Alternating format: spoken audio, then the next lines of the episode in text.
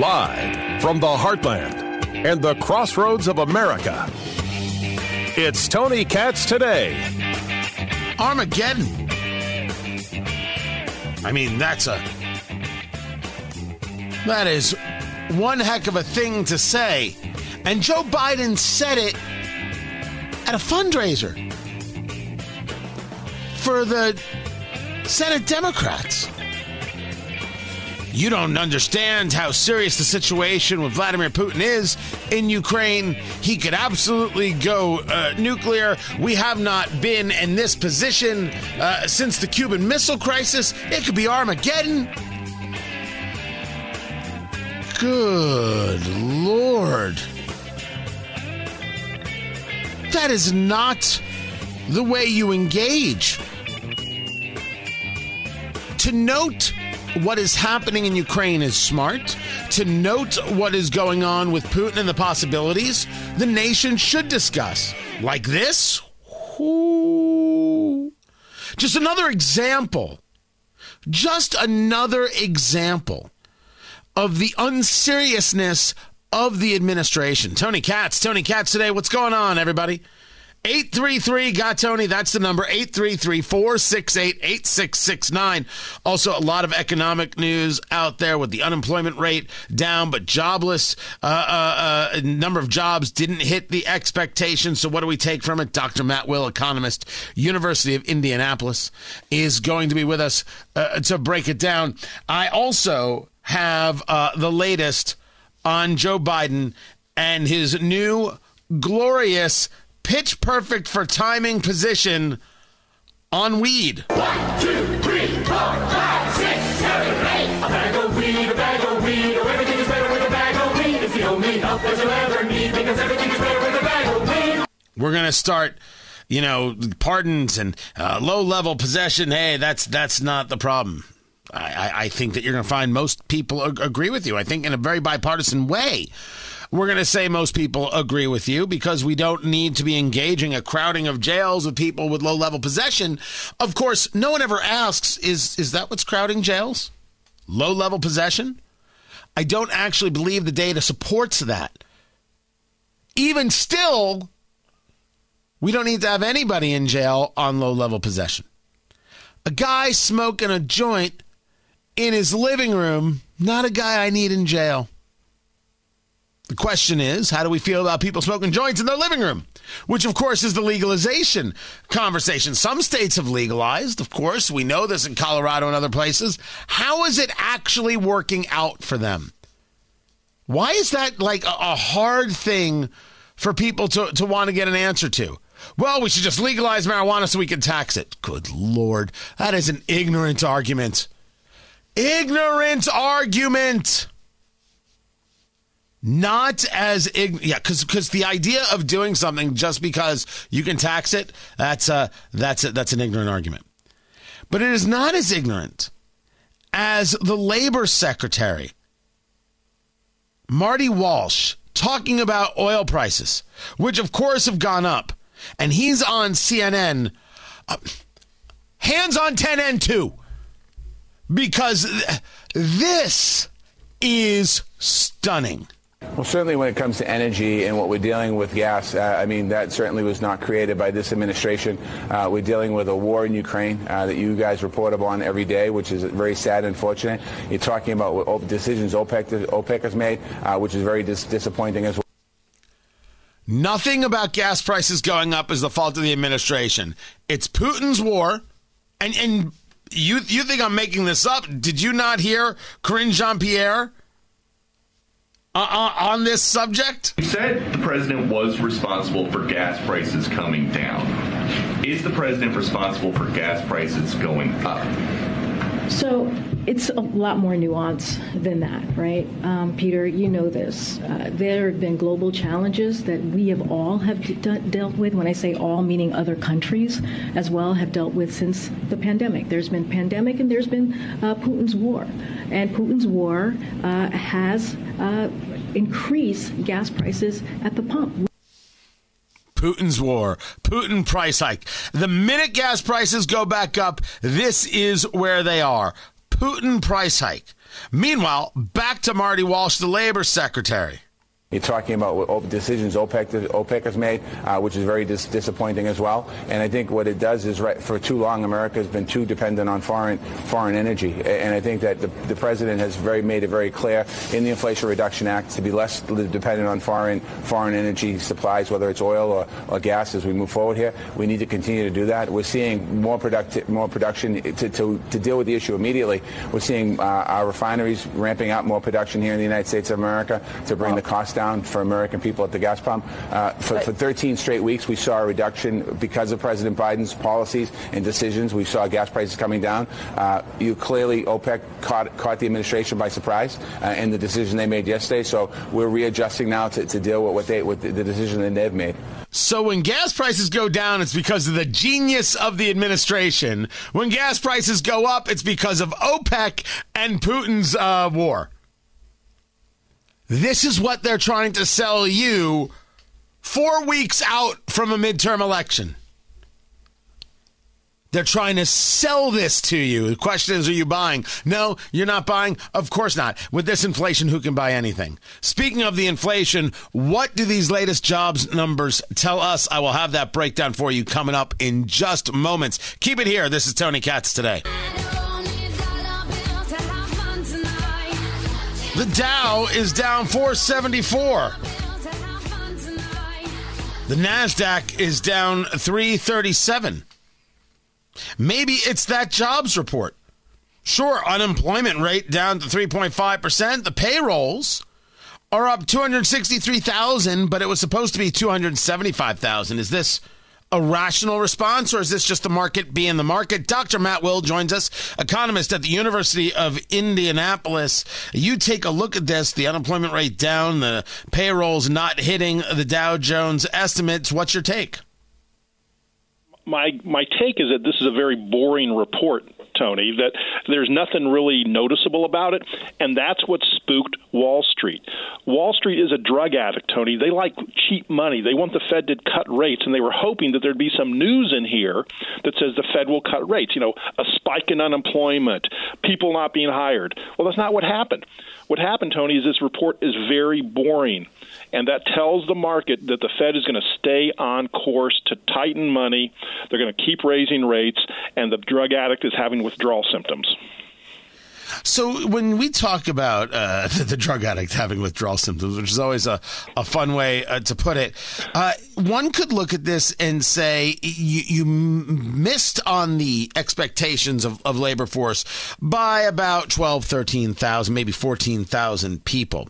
Anecdotally, we hear about Fortune 500 companies that are rescinding job offers or engaging in job freezes. Do we still feel that this is a, as the administration likes to put it, a strong labor market, meaning that jobs are plentiful and out there, even though there aren't people filling them? Or have the jobs become more scarce and people aren't filling them? Tony, there's a lot to that question, and the, the, the White House is wrong on this. Remember, we should be recovering from the pandemic. We should have about a million jobs more than we have now, based on the pandemic trajectory. But we're not recovering from that, Tony. We're not adding the the volume of jobs that we should be. We're we're now in recession mode. Jobs are contracting. There's this upward pressure to add jobs out, out of the pandemic. There's this downward pressure because the recession is here, and that's what the market is nervous about. They think, oh my gosh, it actually is a recession. Talking to Dr. Matt Will, economist, University of Indianapolis. But it is actually a recession. How is how is anybody shocked or surprised by this idea? It is a recession. Are, are we somehow saying it's not?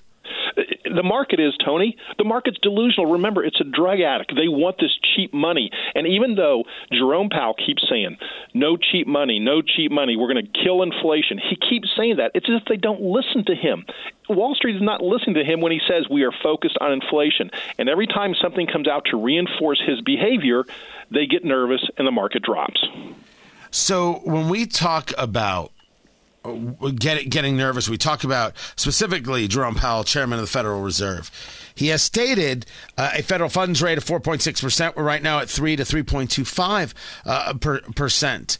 That will, that's, so we have another percent and a half really to go of increased interest rates. I've had people whisper in my ear that that's actually not what they're going to do. They're not going to go that far because they don't actually feel that they need to. You're saying, oh, they're going to go that far, and only the people on Wall Street haven't figured this out yet. See, Tony, you're listening to the drug addicts. You're, the drug addicts say, no, no, no, they're not going to go that high. They're not going to go that high. And then hey, I have a lot of different kinds of friends. You know what I mean? I got I, I hang in a lot of corners. Well, let me tell you, those particular friends should be aware that the the the Fed is doing what they said. They were late to the game. We all know that. But now they're on course. And all these people are saying, no, no, no, they're not really going to do it. And Jerome Powell keeps saying, yes, we are. And they say, no, you're not. He says, yes, we are. And guess what? He is. And they don't like it. So, what when you take a look at this report, you are not driven in any type direction. You're like, all right, it is what it is, what it is. It was, it was, uh, then we missed a little bit of expectation. The unemployment number is down, but that doesn't mean anything because people left the workforce uh, altogether. All right, on, on to the next. It's as bad as we thought it was. Yes, exactly, Tony. That's exactly what this says. It says it's bad and and the Fed knows it's bad, and the Fed's going to keep doing what they're doing. It's it's again the addict is finally waking up that they're not going to keep their they're not going to get their fix, and they get nervous every time there's more information that says no, you're not getting your fix of cheap money.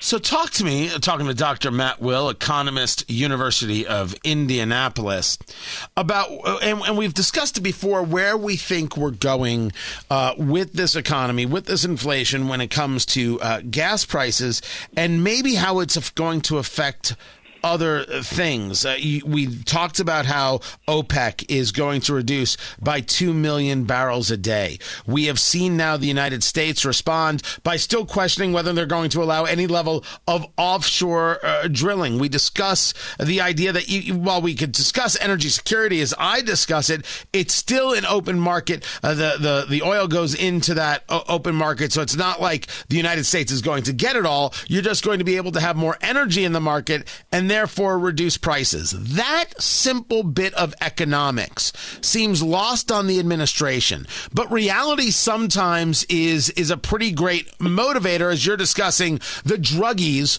waking up on Wall Street. When do the druggies wake up at 1600 Pennsylvania Avenue?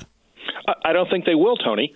I don't think they will because even I believe there are people in this administration that know what's going on, but it's a political calculus, not an economic calculus. They are simply playing the politics. They know what's going on, but they're ignoring it and they're trying to buy your vote by juicing the economy with spending. That's causing the inflation. They're telling you there's no inflation here, there's no recession. When we see the data from their own departments saying there's a recession and inflation, these aren't your droids, Tony. The election will be in November. They can't wait for it to get over, and they're hoping you don't pay attention until December. Yeah, but but people are paying attention because their their lives are paying attention. Um, is there anything that you are seeing about uh, how this winter is going to play out for people in the Midwest and in in the North uh, with with heating oil? This has been a, a very large consideration and question regarding what supply chain and what energy issues are going to do. Not so much for what you put uh, in in your car at the pump, but rather how you heat your home. Uh, is is there a concern that you're seeing that that market is going to go high and ever higher? The answer is yes, Tony. What we it's kind of confusing for people to understand, but it's called a crack, and I don't mean drugs, but it's how you take a barrel of oil and chop it up into heating oil or jet fuel or gasoline, and that decision is going to be very critical in the next few weeks because how will the oil companies divide up that barrel of oil? and they're going to have to decide because there's demand out there, but the supply is shrinking. And if they decide not to produce heating oil and instead to produce gasoline or something else, then you'll see it somewhere. You're going to see an increase, Tony. Somewhere we don't know where yet. Yeah, well, that's that that is just that is just downright frightening. If you're going to tell me, uh, you know, it's going to happen, but uh, we're not sure where, we're not sure how. And and you were the one who told me as I'm watching this hurricane move move through Florida, uh, Hurricane Ian, and I texted you I'm, I'm going to share a text conversation that I had with you. I said, Is this the moment that I should be purchasing Home Depot and Lowe's? And Dr. Matt Will, economist, University of Indianapolis, says, ha, ha, ha. Tony, go take a look at the damn stock. They already figured that in a week ago. When you saw that price jump up, when they heard a hurricane was heading, you're already too late to the party. What is the feel on the market of used cars? There's been an argument that the bubble is going to burst because the interest rates have now reached a high that even the prices the, the prices are too high with the interest rate it has to come down in order to make it affordable. But then you take a look at what's gone on in Florida, the amount of flood cars that are there, and you assume that the used car market is going to shift itself south in order to fill that demand. Is the used car market uh, in in a place eh, that is looking for a, a burst, or is it going to remain high because of what has happened with Hurricane Ian? Well, you know what? Both of those points are true. Tony, both of those points are true. You've got competing forces. Interest rates are going to drive down the price of used cars. The hurricane is going to drive up the price of used cars. Which one's going to win? I don't know, but I can tell you this. I know a dealer. I spoke to a dealer just a couple weeks ago, and he said he's making, he's printing money on used cars. Well, that, that doesn't help those of us who may want to buy one, buy one more, but I'm not getting in the used car business. It's like trying to figure out the watch business. I can't figure this out. To save my life, I can't figure this out. So, th- so the argument is that uh, it's a push, and people still need the car, and they're able to mark them up X number of thousands of dollars, and used car dealers are doing very, very well right now. That is correct. And they're they're they're printing money, Tony, and they're loving it. But it's going to sometimes it's going to run out because eventually the recession will hit the used car market. Eventually the high interest rates will hit that market, and then it will dry up. But it's still a battle. Is there a price uh, uh, that you've seen uh, at which the used car market it changes on gas prices? Meaning gas prices hit X, and therefore people stop buying trucks or SUVs. You know that's a good question, Tony. It's not it's not the gas price; it's the interest rate. Because remember, pe- people may buy a car and park it in their parking lot. The key is can they afford to buy the car because of interest rates. That's I think the more relevant point here. And as those rates continue to rise, that's going to the interest rates will win the battle and the demand will lose the battle and people will stop buying cars. Dr. Matt Will, economist, University of Indianapolis. I appreciate you taking the time uh, to be with us. Uh, there he goes. Uh, the market right now has the Dow down over 500. I always find it interesting when he talks about you know that they're they're they're drug addicts and they they they, they aren't connected uh, to to reality. I think that you know as I discuss sometimes the market's basics of what's going on, it it reminds me of something that we talk about here often the the unbelievable uh, rift uh, this this gulf between Wall Street and Midwest Main Street because mid because Wall Street can have this drop, and all we feel it is maybe in a, in, in a 401k. I should, I should say maybe it it feels awful, but the Midwest Main Street problems are still remarkably, remarkably true. On these gas prices, on this heating oil conversation, on the affording of things, Midwest Main Street is still saying pain is real and here, regardless of what's going on on, on Wall Street. What I was what I would hope is that this would allow the administration to make changes. But when you are ideological, not logical, you don't make changes. You you you blame the Russians for increasing oil prices. You you blame you know OPEC for not producing enough, even though it's clear you're not producing anything. And what of Joe Biden talking about Armageddon? Noah Rothman joins us to break down what it is the president said in that Democratic fundraiser and why it's so problematic and what the future may be with Russia and Ukraine. Keep it here. This is Tony Katz today.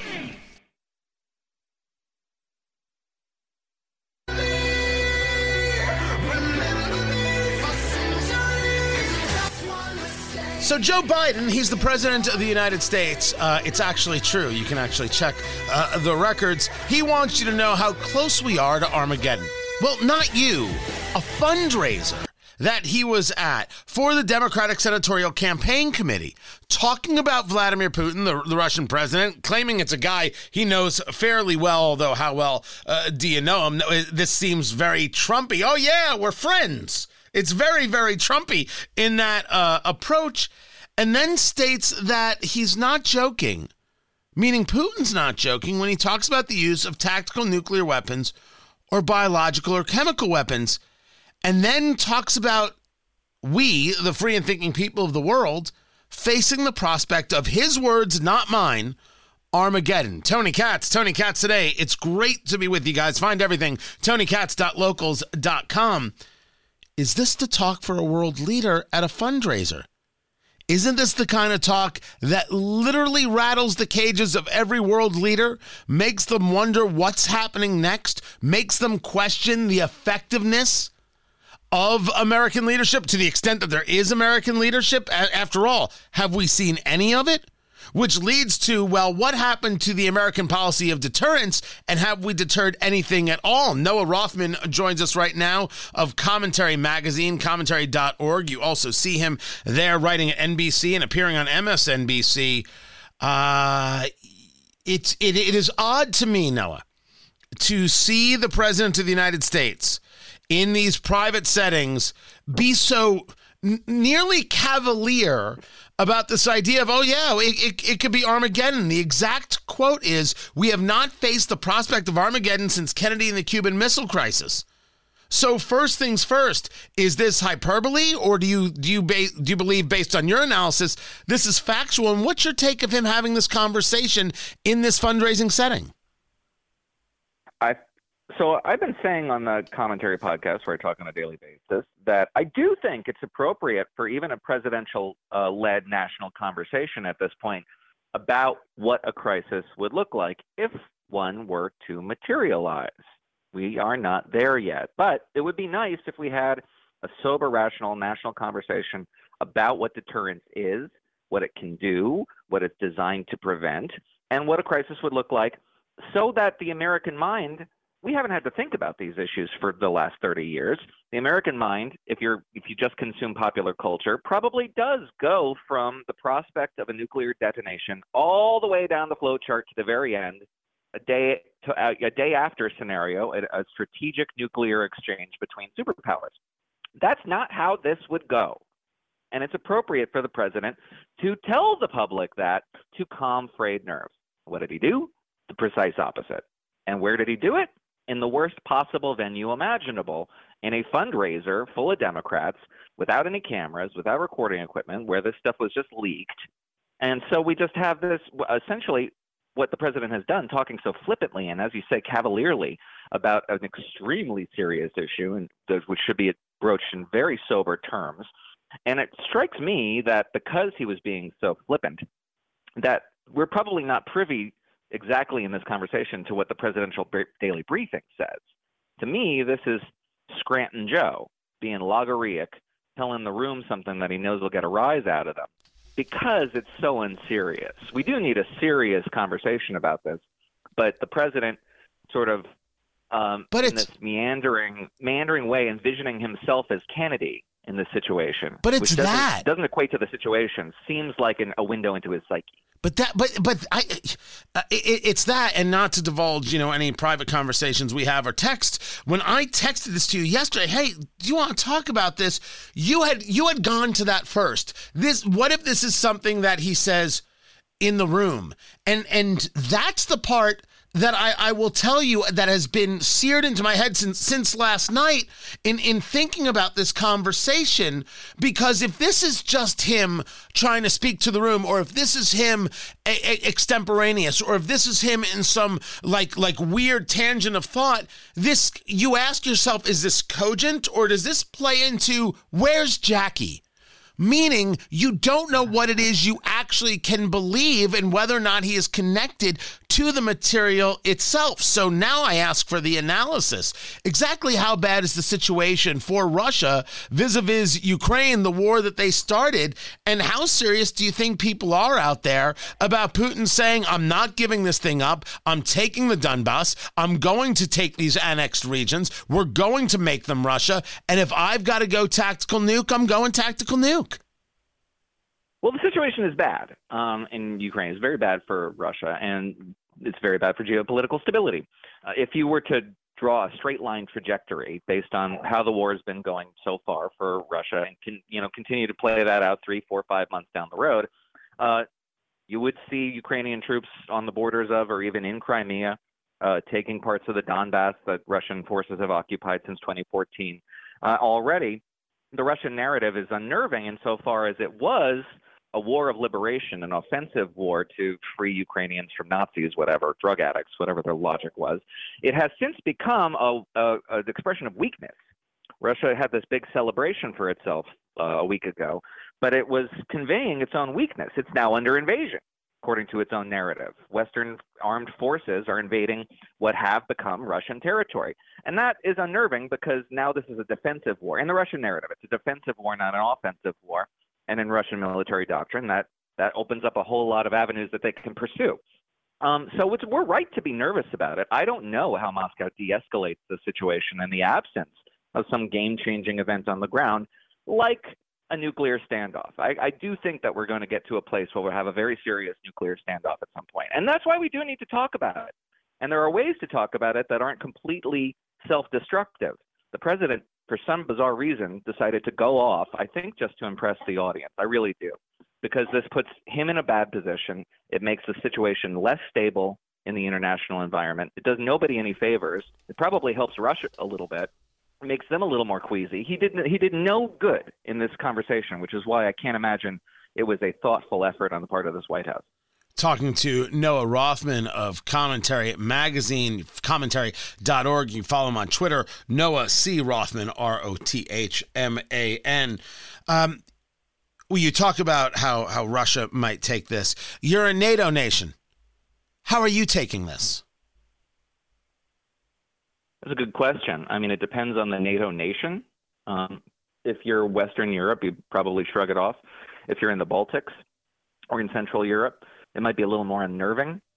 Uh, I mean, everybody's taking this very seriously on the ground. Poland is, is distributing potassium iodine tablets. Uh, Kiev officials are doing the same.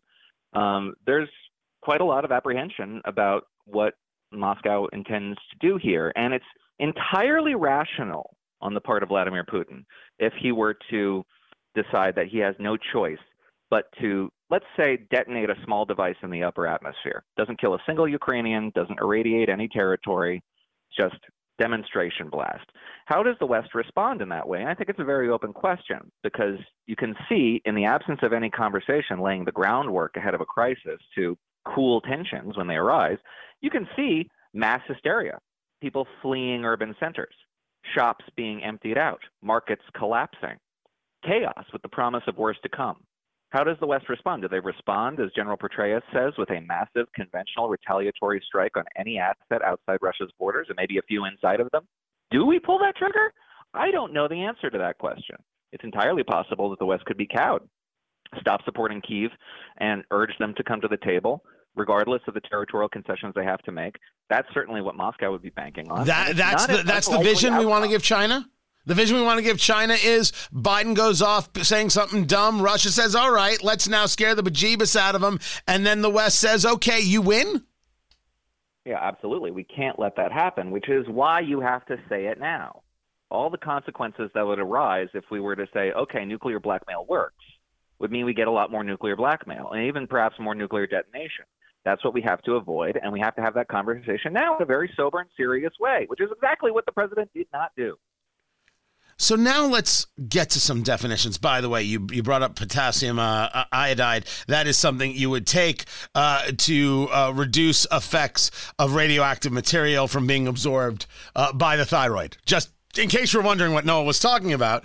And I, I, mean, you can't just drop those kinds of things, man. We got definitions. Words have meaning. Fair enough. Uh, Fair enough. Which they're which, available on Amazon at twenty dollars a bottle. Get them while they're hot. Oh, good lord! I'm gonna get emails like you wouldn't believe. Uh, ser- serious. Iodine. We should say for the benefit of your audience, I think this is less likely than likely.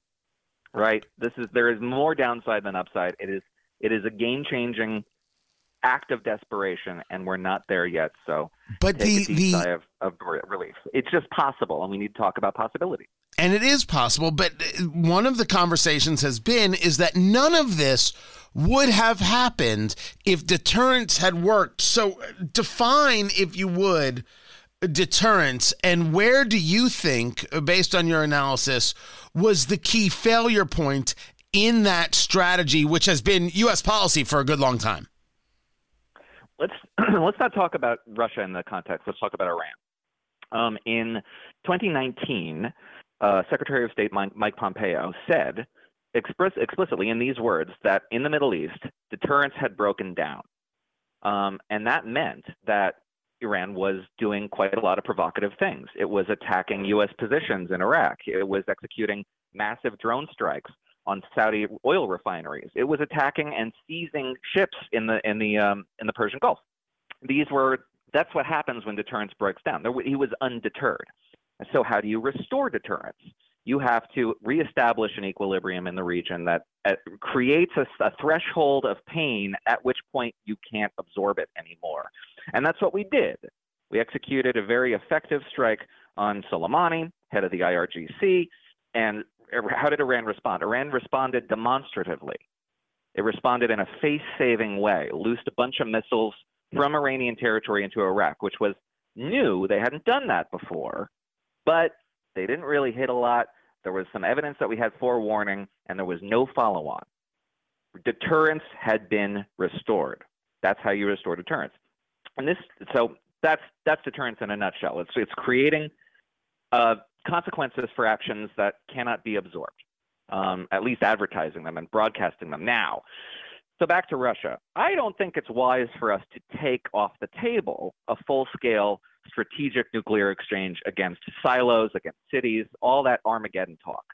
I don't think we can do that without, you know, curtailing our ability to respond in a forceful way, a disproportionate way. Leave that on the table. Nevertheless, that's not how we would respond. And everybody who's studied nuclear theory and nuclear deterrence theory knows it, except the people who talk about this sort of stuff at the bar t- at the bar stool.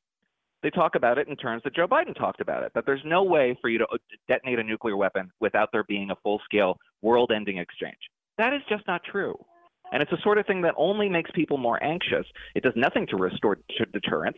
It probably makes deterrence harder to to be restored. Um, it's one of the. It's it's just a it's a callous and as you say uh, as you said cavalier way to talk about these issues for somebody who doesn't really know a whole lot about them and you expect more of the president of the United States.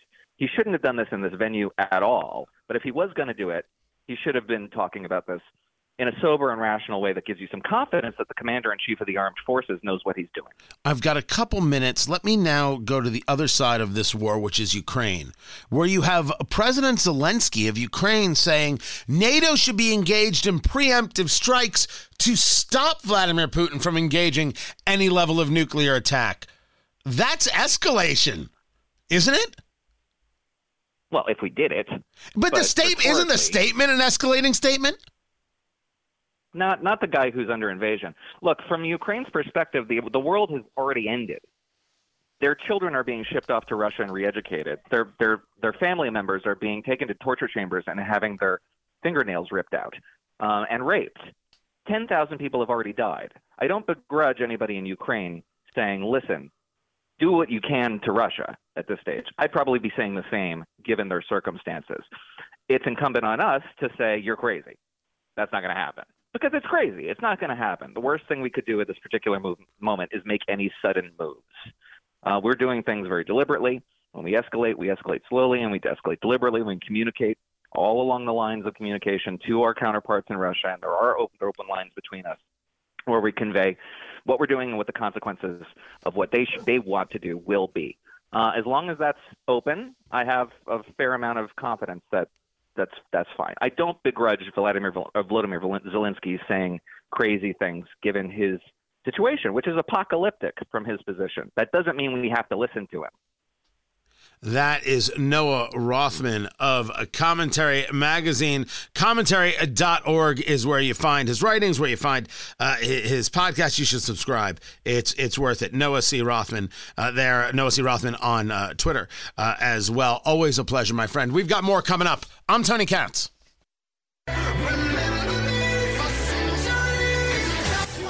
This weekend, you've got options and opportunities uh, galore, and uh, you can smoke a cigar with me. Uh, I, I wouldn't mind. Tony Katz. Tony Katz today. It's good to be with you. There are actually a lot of really cool things uh, going on. I think, is it the Indy 11's final home game? I can't make it.